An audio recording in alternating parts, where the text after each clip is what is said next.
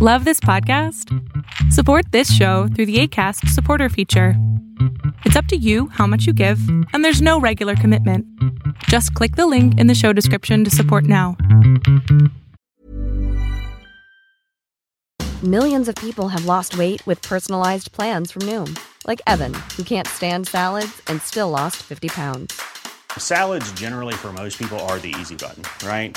For me, that wasn't an option. I never really was a salad guy. That's just not who I am. But Noom worked for me. Get your personalized plan today at Noom.com. Real Noom user compensated to provide their story.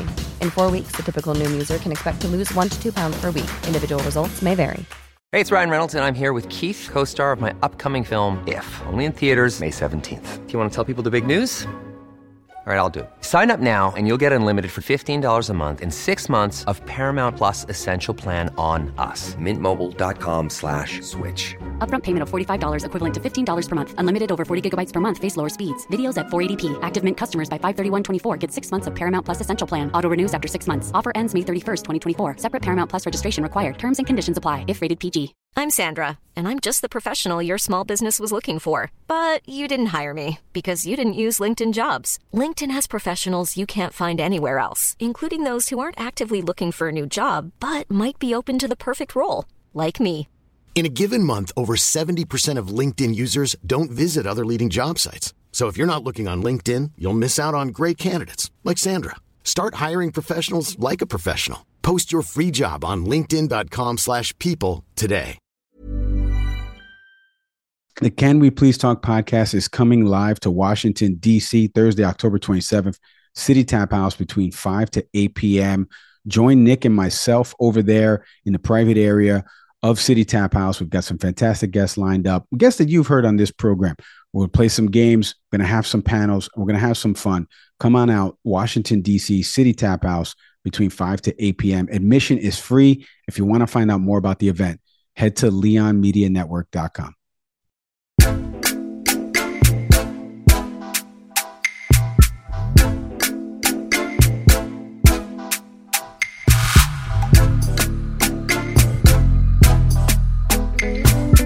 Hey, everybody.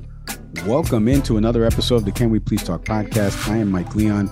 And the Spider from Mars to Mike's Ziggy Stardust. Shout out to one of Bowie's best albums. That's over my shoulder today.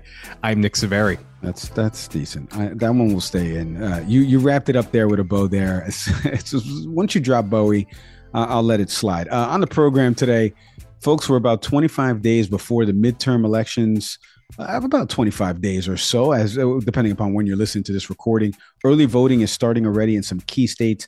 Nick and I will take a look at some big Senate races that are happening across the country and react to some of the recent debates that we've seen play out in Ohio and Wisconsin. Plus, later on in the program, human rights attorney. Uh, she's also a board member on the Iran Human Rights Documentation Center and the director of the Atlantic Council of Strategic Litigation Project. Gissou Nia is going to be joining us to go over the latest that's happening in Iran with the protest.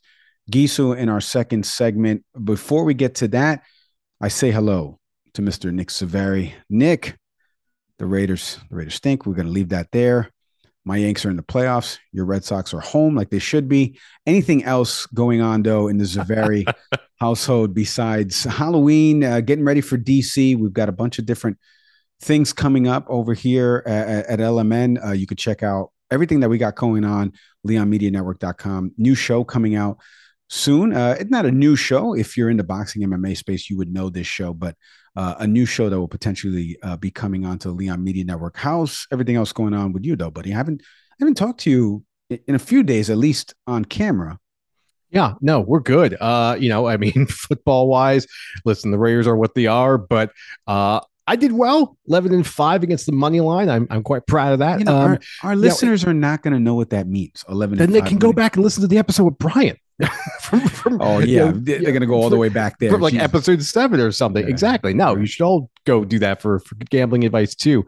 Um, no, we're good here. This is a I am daddying hardcore this week. Uh, my wife is away going to a great conference just to you know learn about more especially in the work that she's doing with her residency program at her hospital now uh, and then she's off to see some friends so we are super excited that she gets some just much needed some time away. Uh, so I'm bouncing work with the kids, um, and just got a good plan every day. You know, like it's like like football, man. You got to have it scripted out.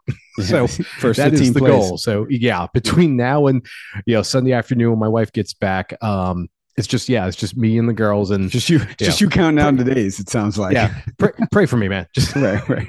At least right. the Raiders get a bye week. I, that's that's not my future right now. That is true. Funny enough, I'm actually on my way out or traveling for work or just for a couple of days out in Chicago. Uh, we mentioned on the last episode that we've been doing uh, some focus group research with with voters in Miami, down here in Florida. We're doing stuff in New York, in Illinois. Uh, we're going to be doing something in DC in addition to our live show, talking to voters and stuff like that. All of this coming out here on this feed uh, before the midterms. So, more on that in the coming weeks. Uh, speaking of the coming weeks, Nick, in our first segment here, let's transition to our first segment because in the coming weeks is the midterm elections. Um, I saw a stat, and I'm, I'm going to pull it up while we're we're talking here, but I saw a stat uh, tweeted out by Michael Beschloss who's a famous historian. I believe he's an uh, NBC News contributor as well. About how many people recently polled said they would vote in the midterm elections. Um, it was a very, very small number of people, and and as we're talking right now, this was the poll from NBC News and Generation Lab. Uh, thirty-four percent said they were absolutely certainly vote in the midterm elections. Thirty-eight percent probably will about 20% said they won't, and 8% said they definitely won't. Um, so 28% they're saying that they probably or definitely won't vote. 72% saying they absolutely certain or probably will. You got to hope that probably will at 38% turns out to vote. And what states are they voting in? Early voting calendar is up. You can go to vote.org to check out in your state and it varies by location if you can early vote. But there's some big races that are playing out nationally. Nick, you and I are going to take a look at a, a few that are happening right now. Uh, obviously, out in Ohio, Tim Ryan going up against J.D. Vance. We got in Wisconsin the Senate race between Ron Johnson and Mandela Barnes. Uh, out in Nevada as well is another big Senate race happening there uh, with the Democratic candidate Catherine Cortez Masto. Um, first, let's go into the Ohio one because I know that debate recently just happened and Tim Ryan and JD Vance. Uh, obviously, Tim Ryan, a member of the House of Representatives right now, going for that Senate seat that's going to be vacated by Rob Portman as he leaves office in November. These two recently had a, a debate, and a lot of the issues that we've talked about on this show that are playing out in society, even when I ranked. Uh, when I did the uh, polling with with some of the focus group stuff in Miami, we had them rank issues, right?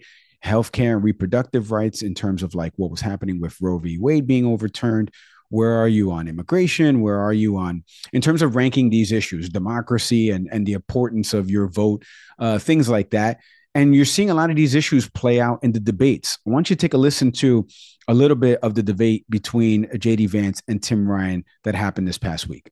Jd vance raised money for the legal defense fund of the insurrectionists this is the kind of extremism, JD, that we wholly reject. You have video posts. Don't even try to deny it.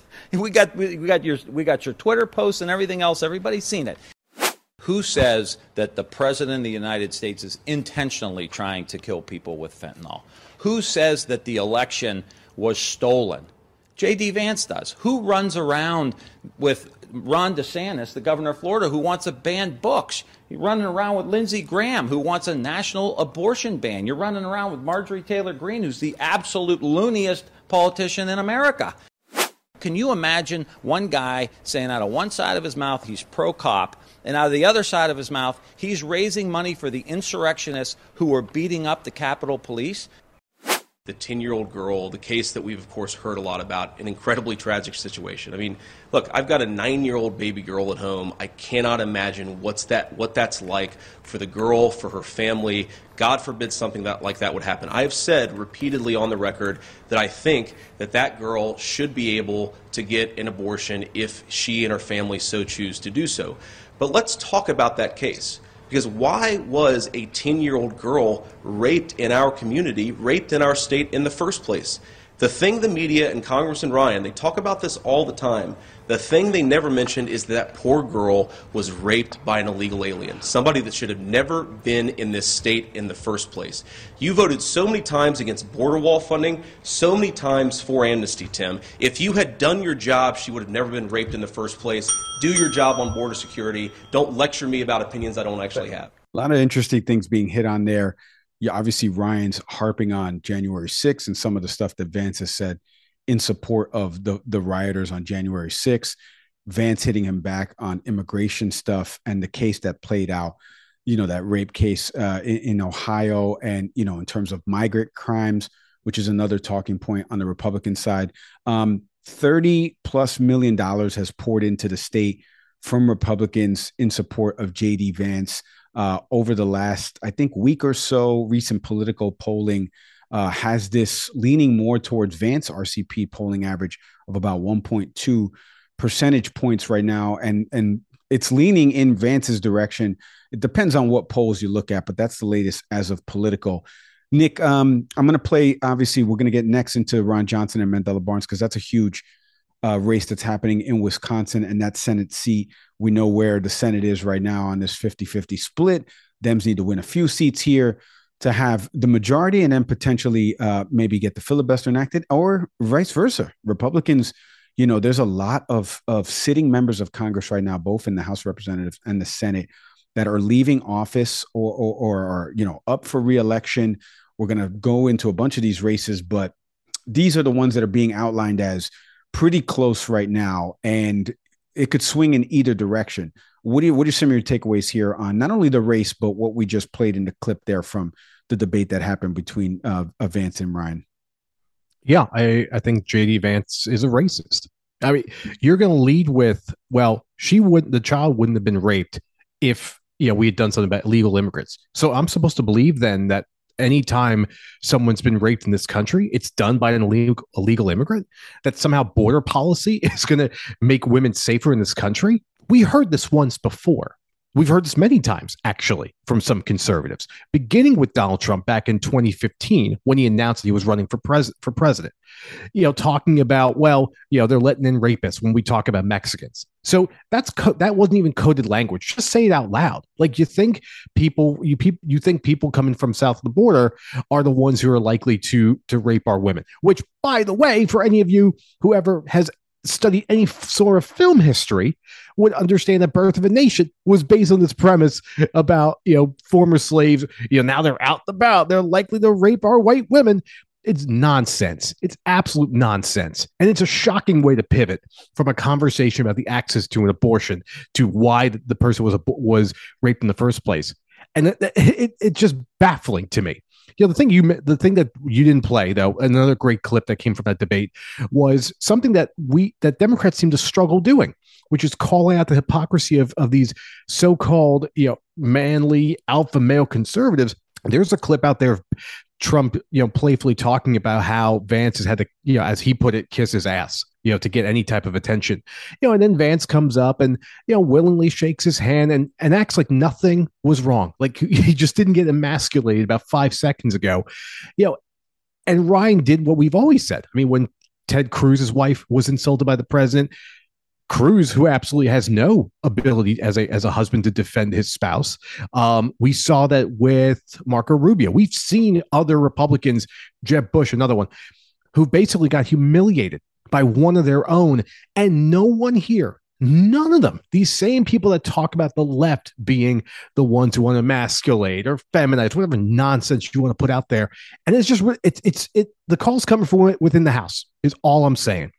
That race, though, got has gotten closer for two reasons. One, Vance's affiliation with Peter Thiel, who's the CEO of PayPal, has become public knowledge. We're all very much aware now of essentially a venture capitalist just funneling money into that race.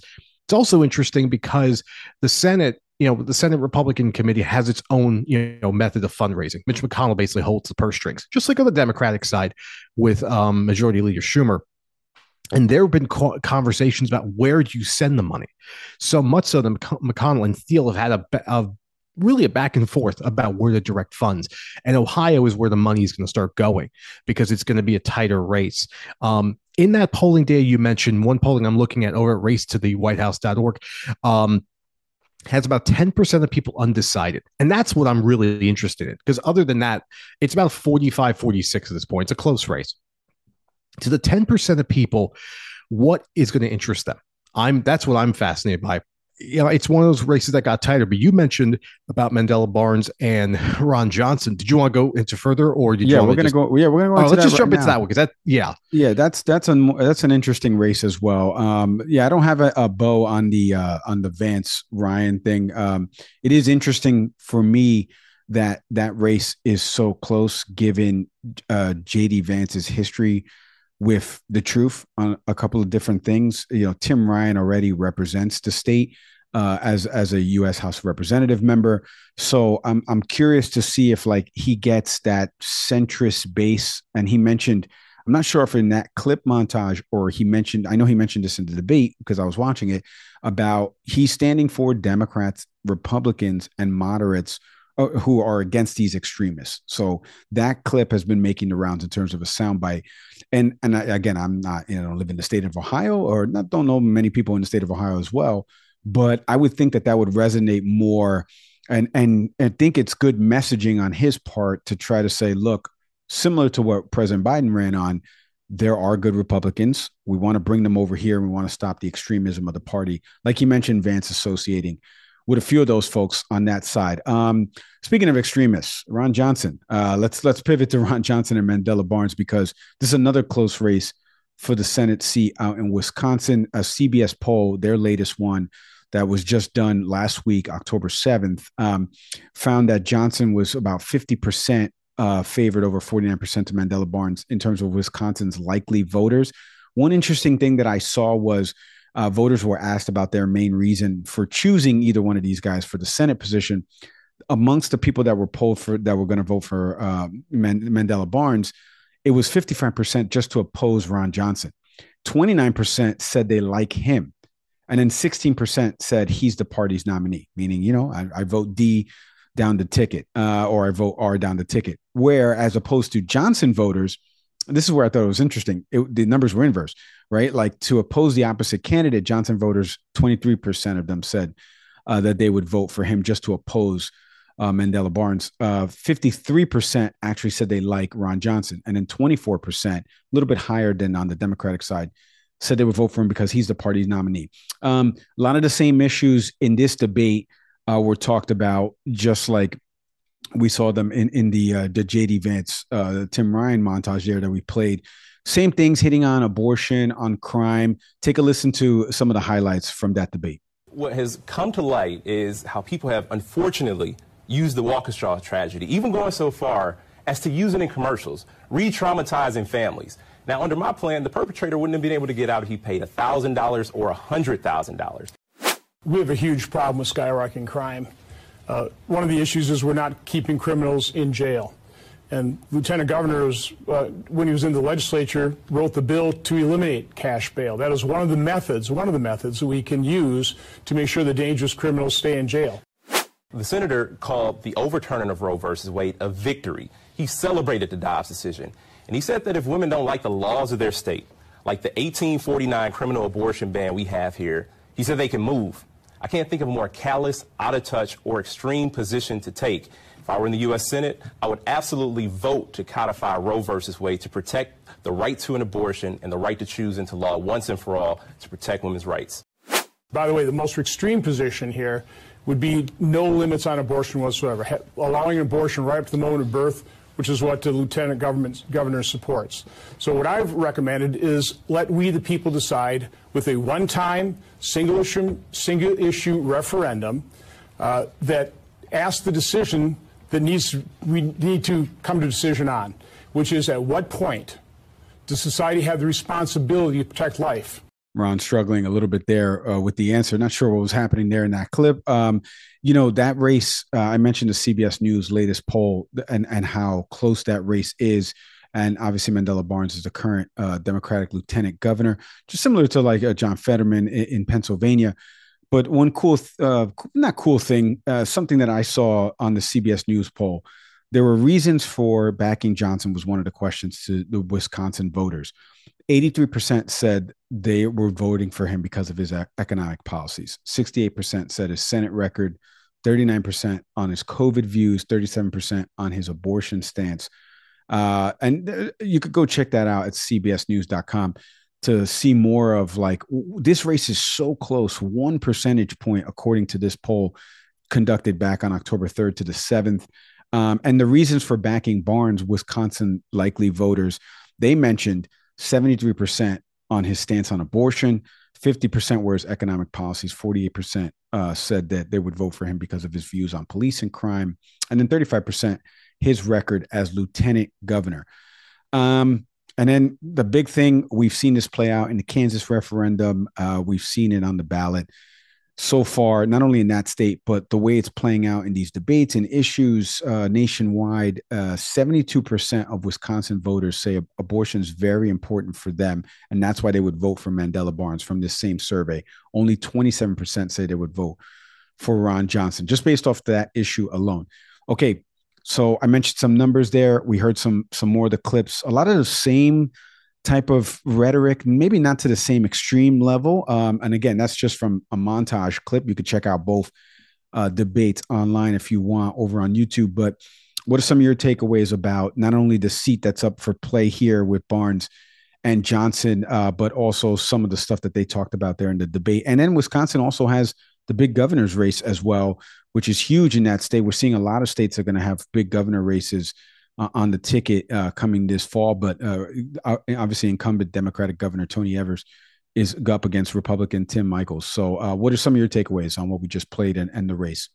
You know, I think probably the stupidest thing I've heard so far. And there's been plenty of stupid things I've heard, um, you know, from some from some Republicans. Um, it might have been Ron Johnson's stance on Social Security. You know, for anyone who's paid attention to politics, especially just demographically uh, and young people, we've talked about this before. You know, vote more frequently. you know, the Congress will take you more seriously. Um, don't touch Social Security. Don't talk about it. Simply say you support it. End of sentence. Johnson foolishly put forward the idea that every few years, entitlement programs like Social Security should be brought before Congress, you know, to be able to make budget de- decisions and vote. And immediately Democrats jumped on that with the idea that, well, wait a minute. So if we have a Republican Congress, are you suggesting there may potentially be slashes in Social Security? That's never been asked of Johnson, but the implication is Congress would have a role then in deciding the entitlements there. And immediately polling data changed drastically. Mandela Barnes probably shouldn't be as close as he is, but that particular argument has really gotten people's attention in that race and suddenly propelled Barnes to be in a much more competitive race. I'm still stunned by just the level of stupidity of that comment. Um, you know, Johnson's a pretty milk toast candidate, um, and could have basically kept silent and probably just coasted his way to to victory, but left the door wide open. You know, we also saw though, um, his stance on abortion, you know, going to a state referendum, um, which is just again coded language for we don't even want to talk about this at the congressional level. And Barnes does the right thing there of saying that I, as the state's representative, will certainly go forward before the Senate and try to and codify the right for women to have an abortion at the federal level, so states don't make this decision. And that's a very important distinction for voters. Um, you know, Wisconsin's an interesting state. You've got Madison, you've got Milwaukee, you've got major cities there that, again, young people. When I think of Madison, you think of the University of Wisconsin, you think of Milwaukee. Obviously, you know, everyone, you know, Bucks fans and all that such. Um, you know, there is a you know, Wisconsin's one of those states that definitely can swing either way. Wisconsin went to Biden in 2020. So this race, similar to what we saw in Ohio, and again, knows the trend. We're talking about two states that changed in 2020 you know, are we going to see the same thing? Actually, that's wrong. I, no, Ohio actually, I think, stayed with Trump uh, right. in the 2020 election, but um, but closer though than 2016. So definitely races to follow, but closer than I would have imagined. Um, but yeah, just I mean, just putting his put his foot in his mouth uh, as uh, the only way I could summarize that. Yeah, well, I mean, there's a lot of key races. You know, we, you've talked about it a bunch on this show about Pennsylvania and, and Dr. Oz and John Fetterman. Obviously, uh, in North Carolina, there's a big race with Ted Budd and Cheri Beasley that's happening there as well. New Hampshire's got a big race. Uh, Nevada, I mentioned Masto versus Adam Laxalt. the Republican um, versus the Democratic incumbent there. Warnock and Herschel Walker, we talked about in our last episode. Here in Florida, Marco Rubio and Val Demings, right? Uh, Rubio right now, maybe four points, percentage points wise, ahead of Val Demings in, in a in a recent poll there from Mason Dixon. Um, if you want to check out all of this poll information, like I mentioned, we this was NBC News, CBS News as well on the Wisconsin uh, voters issue. We've been conducting our own focus group research stuff with uh, Republicans, moderates, Democrats, independents. Uh, we're going to be doing some stuff, like I mentioned, in Illinois. We just did some stuff down here in Miami. So we'll be doing that and releasing that as part of upcoming episodes as part of you know our look at you know a little bit of research here from the Can We Please Talk podcast. We want to talk to voters and find out a little bit more of where they're where they're leaning in some of these uh, issues and and in some of these Senate races. Um, when we come back after the break, we're going to be talking to Gissou Nia, human rights lawyer. She's also the director of the Atlantic Council of Strategic Litigation Project. She's going to be talking to us about everything that's been happening with the protests in Iran. Gissou after the break. Hey, it's Ryan Reynolds, and I'm here with Keith, co star of my upcoming film, If, only in theaters, May 17th. Do you want to tell people the big news? All right, I'll do it. Sign up now and you'll get unlimited for $15 a month in six months of Paramount Plus Essential Plan on us. Mintmobile.com slash switch. Upfront payment of $45 equivalent to $15 per month. Unlimited over 40 gigabytes per month. Face lower speeds. Videos at 480p. Active Mint customers by 531.24 get six months of Paramount Plus Essential Plan. Auto renews after six months. Offer ends May 31st, 2024. Separate Paramount Plus registration required. Terms and conditions apply if rated PG. I'm Sandra, and I'm just the professional your small business was looking for. But you didn't hire me because you didn't use LinkedIn jobs. LinkedIn has professionals you can't find anywhere else, including those who aren't actively looking for a new job but might be open to the perfect role, like me. In a given month, over 70% of LinkedIn users don't visit other leading job sites. So if you're not looking on LinkedIn, you'll miss out on great candidates like Sandra. Start hiring professionals like a professional. Post your free job on linkedin.com/people slash people today. This episode is brought to you by KitCaster. KitCaster books you on top podcasts. How do funded startup founders attract prospects and talent? Podcast interviews. How do entrepreneurs with exits find new deals? Podcast interviews. How do C suite execs differentiate in crowded markets? Podcast interviews. KitCaster books you on top podcasts. Click the link in the show notes for a special offer. Celebrate good conversation. The presenting sponsor of Can We Please Talk is Fresh Roasted Coffee. Since 2009, their passion has been bringing you gourmet coffees from all over the world. You know how much Nick and I drink coffee. We love it here. I'm a K cup guy. Nick's that French press guy over there. Uh, right, Nick? You're a French press guy. I am, but I've also used a, a, a Chemex. I've also used right. a percolator, like most people do. Yeah, but regardless of your type of grind, Fresh Roasted Coffee's got you covered. In addition to single origin blends, Mike's a Colombia person. I'm a Sumatra drinker. They've also got a variety of flavors. You also get sampler packs too. I'm all about the sampler packs. But most importantly, let's say coffee is not your thing. If you're a tea person, mm-hmm. they got you covered too, That's Mike. Right. They cover all their bases. So go there and learn about your your learn about your coffee style. You go there to a three, four question quiz. You'll find out what coffee is recommended for you. So you're learning something in addition to buying something. But as a listener, there's an additional benefit for buying from Fresh Roast Coffee. Look at this man. This man sets up the softball. I hit it out of the park. It is true. Um, if you take that questionnaire that's on their site, it's awesome, and it gets you right into the flavor profile that that matches you best with the coffee that you should be buying. But you want to enter a promo code at checkout. Put all that stuff into the cart there. Enter in the promo to- promo code. Excuse me. Can we get twenty? Can we get twenty? This offer is valid for new fresh roasted coffee and positively tea customers. You're going to get 20% discount on any and all coffee and tea unless otherwise specified. Code is not valid for branded merchandise or coffee gear. One use per customer. Head to freshroastedcoffee.com today. All right, if you recall, uh, last episode or two episodes ago, we had a Common Mohammadi, Iranian journalist, talk to us about everything happening in Iran. Here to talk more about it because we want to spend more spotlight and attention on all the protests that are happening over there is Gissou Nia. She's a human rights attorney, the director of the Atlantic Council Strategic Litigation Project, and she's also a board member on the Iran Human Rights Documentation Center. She's going to tell us all about that. She joins us here on the Can We Please Talk podcast. Gissou, Mike Leon, Nick Saveri, thank you so much for hopping on the podcast with us. Thank you for having me. Absolutely. You know, Gissou, um, you know, full disclosure, and I mentioned this a, a couple episodes ago. Um, one of my close family friends' nephew still lives in Iran, has been arrested in the protest. So this has been kind of a little bit personal to me. Don't know him, um, but I know what the family's going through right now, living over here abroad.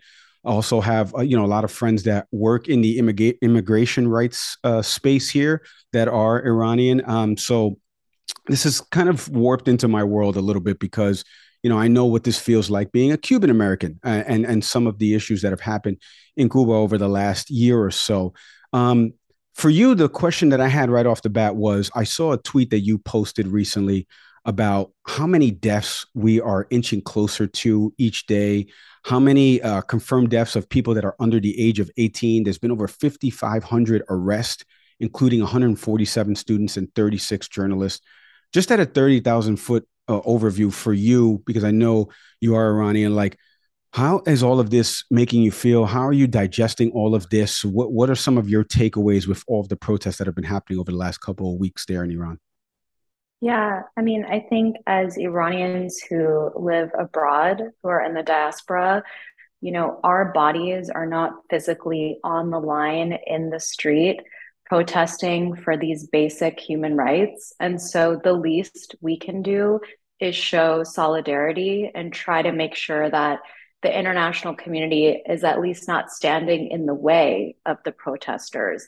There's so many things that the international community can do to show solidarity or to, in fact, prioritize the interests of the people of Iran over their corrupt and human rights violating leaders.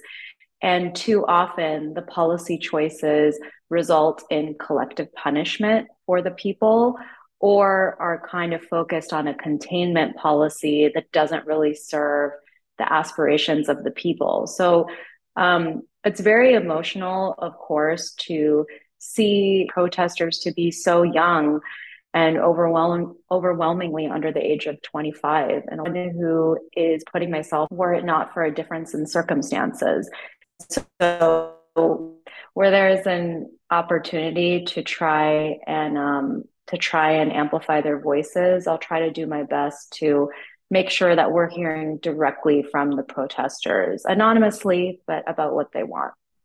So you just mentioned a moment ago about media coverage. In your view, what are we?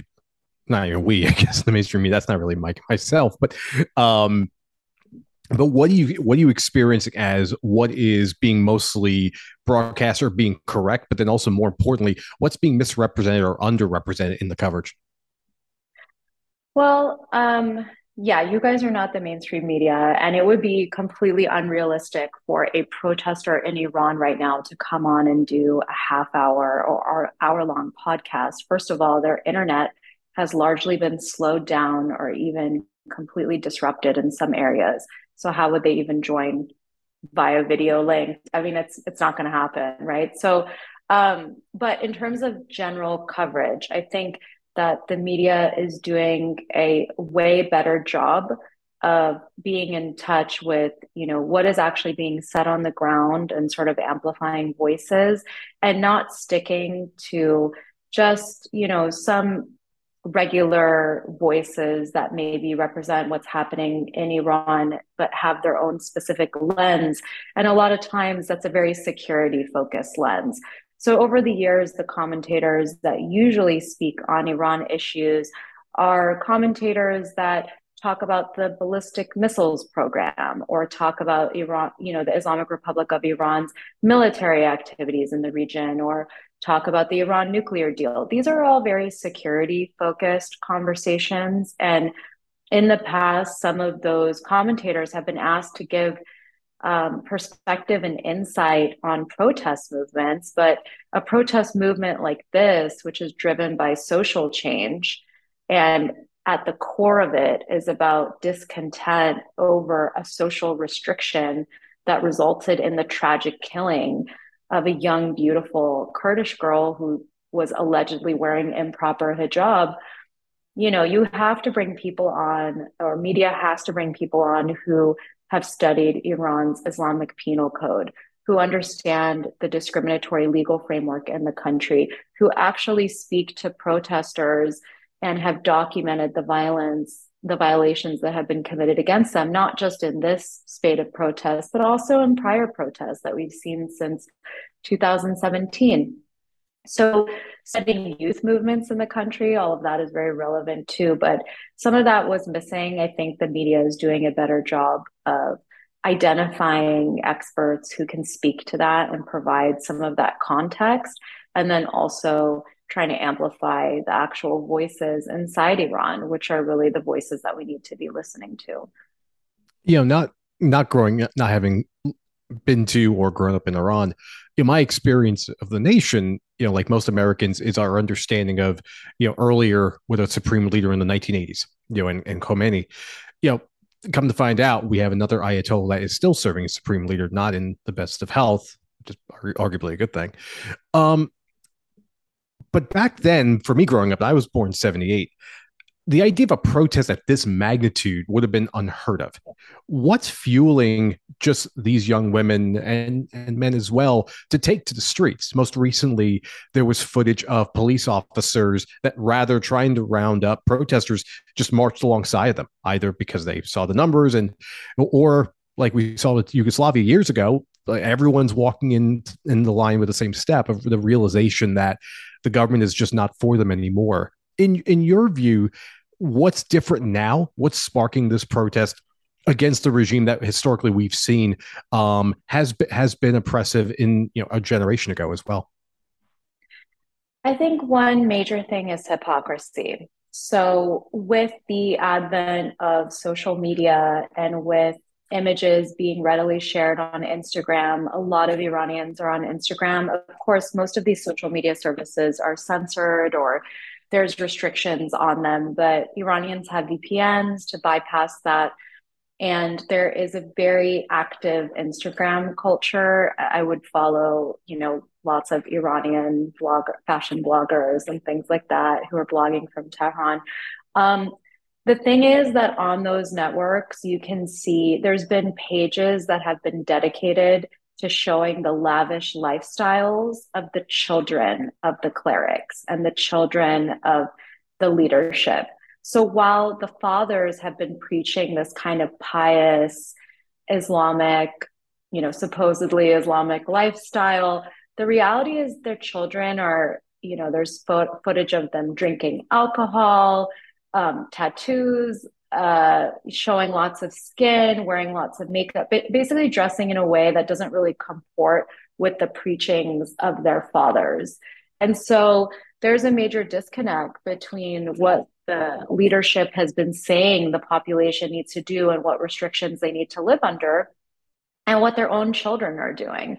A lot of those children also live, work, study and visit Western countries that the fathers have been denouncing as hotbeds of sin. So there's just a lot of hypocrisy, and Iranian the Iranian population has seen that, and the young population has seen that. So the revolution in 79 was really, you know, meant to be something that would square class disconnects you know there was a sense that there was a big stratification between the richer elite classes and the lower classes um, or those who had less financial means. And so the fact that the middle to, you know, folks in the middle to lower class are who is taking to the streets and dissenting is really significant because those were the bedrock foundation of the revolution. Um, and the revolution has not delivered clearly for them in the long term. And the children of the leadership are le- leading very flashy, lavish lifestyles that all can see. So, you know, you mentioned a couple things there about Iran's penal code and some things that are in the legal space. So, I want you to put on your legal hat for us here as a human rights lawyer because I mentioned your tweet earlier that talked about how many uh, people have been killed in these protests, how many arrests 5,500 is, is a large swath, and that's just as of this taping. Journalists that have been arrested in this. Um, we're hearing of kidnappings. We've seen videos that have been posted of of women that have been beaten in the streets.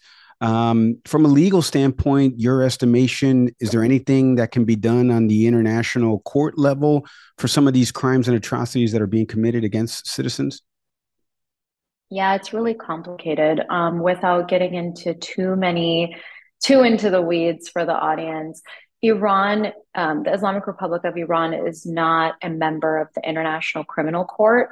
So it falls outside of the jurisdiction of the court. I should note the United States is not a member of the court either, um, nor is Russia, nor is China. So, um, but with Iran, there's been different attempts, um, including by myself, to ensure that there isn't impunity for certain crimes. But typically, there would have to be some sort of cross border element, or there'd have to be another creative jurisdictional pathways. So, um, you know, I could successfully bring submissions that look, or not successfully, but like bring submissions that jurisdictionally are sound if they're looking at crimes committed by Islamic Republic of Iran officials in the territory, um, sorry, in the Syrian conflict that were completed in the territory of Jordan, which is a member of the ICC.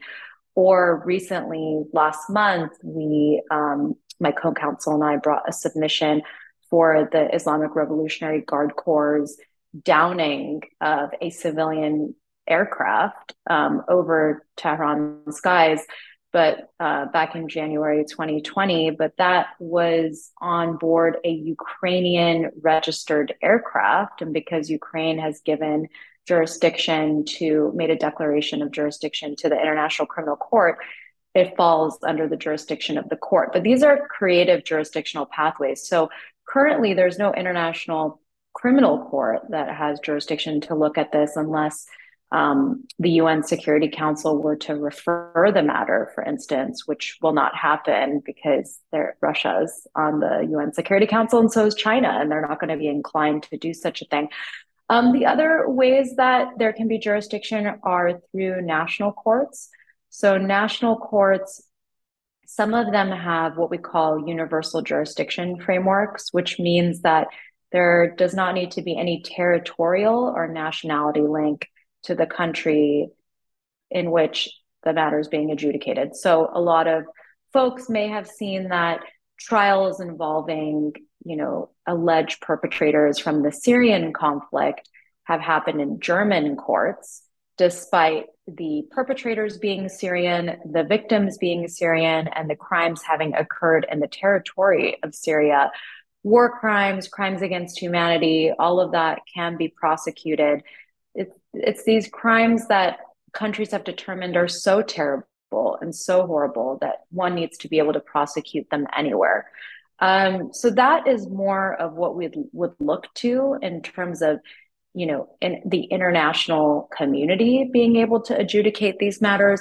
But what I hope in the future is that the judiciary in Iran will one day be independent in a you know future Iran where a lot of these trials against perpetrators who are committing these violations right now would be able to happen in domestic courts, um, which is why it's so important to preserve and collect evidence of the atrocities now because we want to preserve that for future accountability processes. You know, I want to give space to uh, for you right now. To we were talking about in your introduction the, the Iran Human Rights Documentation Center, and obviously we know you work at the Strategic Litigation Project. Can you explain a little bit of what both of those orgs are doing to either help right now what's happening in Iran or, or recent things that have happened in Iran?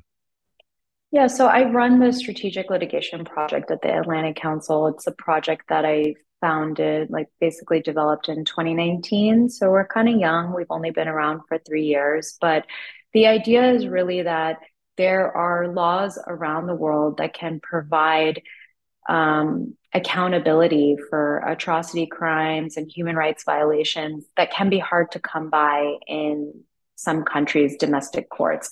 So, a situation very much like Iran, we don't only work on Iran, we also work on Syria, we work on Venezuela, we work on issues affecting the Uyghurs in China, we work on Ukraine and Belarus. So you might see a pattern. It tends to deal with countries where either they're being subjected to terrible atrocity crimes um, and they have the jurisdiction you know domestically to do something or those countries where that pathway is not really there and so you're going to need to look to international uh, remedies for such a matter um, the idea was really that we could maybe strengthen some of this legal framework or introduce new laws that would allow litigators to be able to bring these cases forward. Iran is a big part of the work because of my personal background and because I've been working on Iran human rights issues for more than a decade. And so, the Iran Human Rights Documentation Center, where I'm board chair, I used to be executive director of that group um, for a few years. And the mission of that group, which has been around since 2004, so it's been around, it'll be 20 years um, in about two years from now, um, is really to document human rights violations in Iran and keep that record. And again, it was with this view towards accountability that, you know, maybe in the present, we don't have the ability to bring these cases, but maybe in the future we can. And I can say that we've already had a turn towards accountability. So years ago, it would have been inconceivable were not inconceivable, but there were no trials against uh, representatives of the Islamic Republic of Iran for core international crimes. And now, this past July, a Swedish district court convicted a man named Hamid Nouri for atrocity crimes that he committed in 1988 in Iran's jails when he was responsible for killing thousands of Iranian political prisoners and what is considered to be summary execution. So that was a historical case, but it was a very important case. It was the first ever universal jurisdiction trial um, against an alleged perpetrator from the Islamic Republic of Iran. And if a lot of mid to lower level perpetrators start leaving the country in a time of uncertainty, they may end up in places where they have visas, like France, Germany, Sweden, the Netherlands, and all those countries have universal jurisdiction frameworks. It's just pivoting to another when we think about from the international community standpoint you know our reaction to iran similar as we would have with russia and, uh, and other nations sanctions often comes up. You've you've out you've shared via twitter just where you stand you know with sanctions and not necessarily in being in support just take us through a little bit of, of, just your viewpoint on sanctions, but in general, you know, what would make sense for the international community's best response to be most most effective one uh, in supporting the protesters and, and the citizens of Iran? Sanctions are a really charged and loaded word because also I think um, there's a lack of distinction between different types of sanctions and what it means. So I am against broad based economic sanctions. I always have been, and I'm against it in pretty much every context. Um, I think we were talking about Cuba. Clearly, broad based economic sanctions have not really delivered change, have they, um, after decades of such a policy? So I actually think it's lazy policy it's sort of like an easy quote unquote easy thing for the US government to do, but it results in very little real world change, in my opinion. I haven't seen a lot of great examples of where it's worked. A lot of people point to apartheid South Africa as an example. That's great. But look, it's been applied in multiple other contexts where it clearly hasn't yielded the results it needs to. Um, I would distinguish that from targeted human rights sanctions. That means asset freezes or travel bans on those that are responsible for human rights violations in a regime. And the idea is to modify behavior, to incentivize them to change if they feel like their money might be taken away from them or they may lose the ability to go holiday in Switzerland. Now, that might have a really you know it will we'll see how it goes. That might have more of an impact on a russian oligarch let's say who's used to holidaying in monaco or something like this. But um, when it comes to islamic republic of iran officials uh, the picture is a bit more complicated because it's really the children that actually are the weak point because they're the ones that are going to north america and europe and kind of living this very disconnected disconnected from their parents' lifestyle that's very lavish and kind of going and coming and all this. Um, and then the parents themselves, I mean, I'm a big proponent of not only freezing assets, but in their cases, because they're chronic human rights violators, actually seizing the assets and transferring it from perpetrators to victims. Um, that's a bit more of a, you know, that's taking it a bit farther than what sanctions tool targeted sanctions tools are normally intended to do. They're normally intended to be behavior modification tools. If you're actually seizing and repurposing assets, that's more of an accountability tool. But we did see this happen in the Russia Ukraine context where the oligarch assets were I mean, they haven't all been successfully litigated to be able to be liquidated, but they were seized to basically fund Ukraine's reconstruction. And Canada is the first country to pass legislation that allows for such a repurposing. And I think that they need to put it to a test case and use that legislation to repurpose the assets of plenty of IRGC linked individuals within their own borders that people have, you know, drawn attention to. Um, so that's what I think needs to happen. And that's different from broad based economic sanctions. With broad based economic sanctions, especially when it's enacted over a long time, you'll see like rising inflation in a country. No doubt a lot of Iran's economy, economic problems are due to mismanagement and corruption, of course. But there's no denying that US sanctions have played a role, and that just results in the middle class getting squeezed. And a lot of times, the elites actually profit off a black market that arises as a result of that. So I think we need to get more surgical. And by we, I mean the international community needs to get more surgical um, with how they approach, uh, you know, really targeting those that are responsible for repression in a country and are acting in contravention of international conventions and laws.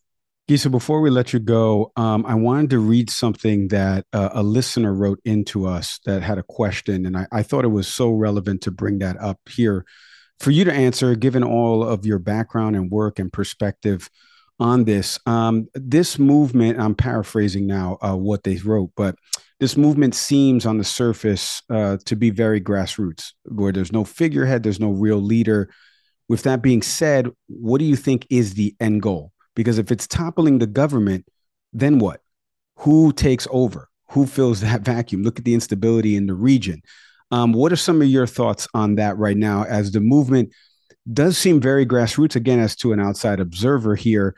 Um, but what is the end game here? Because we've seen different instances where protesters and and and in different uh, time periods, I think back in 2009 as well, where these unfortunately ha- have not been successful.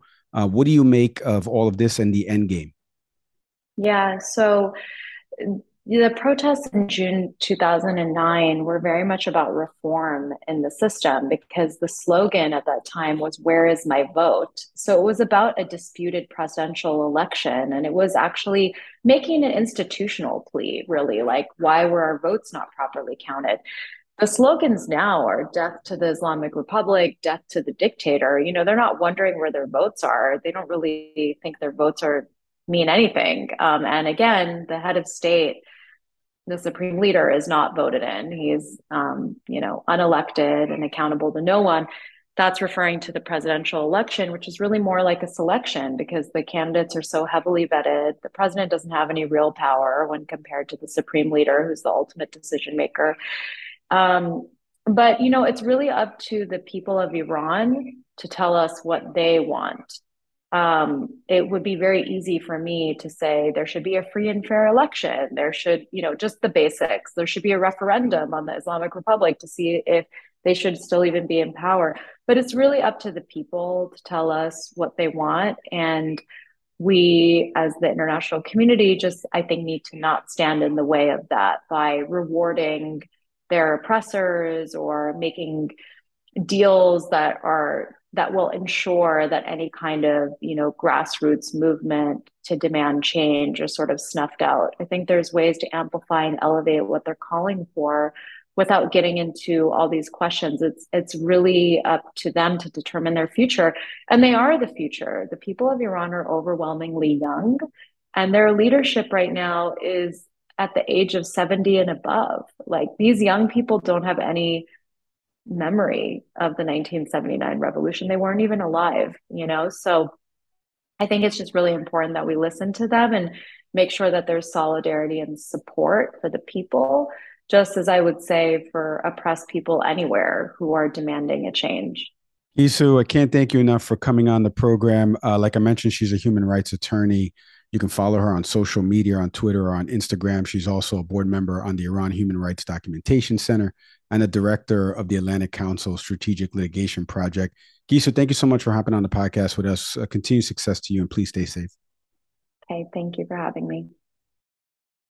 Your website should be a marketing asset, not an engineering challenge. Empowering everyone from independent designers to whole marketing teams, Webflow combines the power of HTML, CSS, and JavaScript and places them all in a completely visual canvas. Trusted by companies like Lattice and Discord, it changes the way marketers, designers, and engineers create for the web. Now you can build the site you want without the dev time. Start building for free at webflow.com. thank yous there to Gissou Nia. Like I mentioned, follow her on social media. You know, the, the last guest that we had on this topic uh, with Kamin Mohammadi mentioned amplifying the hashtags, right? Getting getting into the weeds there. Gissou mentioned it as well about um, the VPNing access part of this, where Iranians are circumventing, you know, the internet crackdown that's happening there, and they're posting a lot of this stuff to social media. So amplifying the voices. Uh, I mentioned that because Gissou's been doing a great job on Twitter and I follow her and and you know sharing some of the statistics that are happening over there.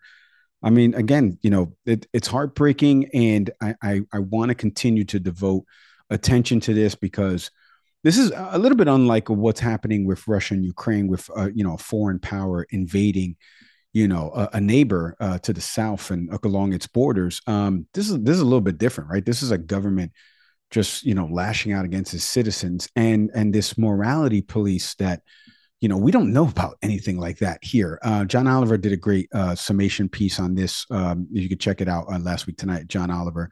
Uh, nick real quick for you uh, as we wrap here.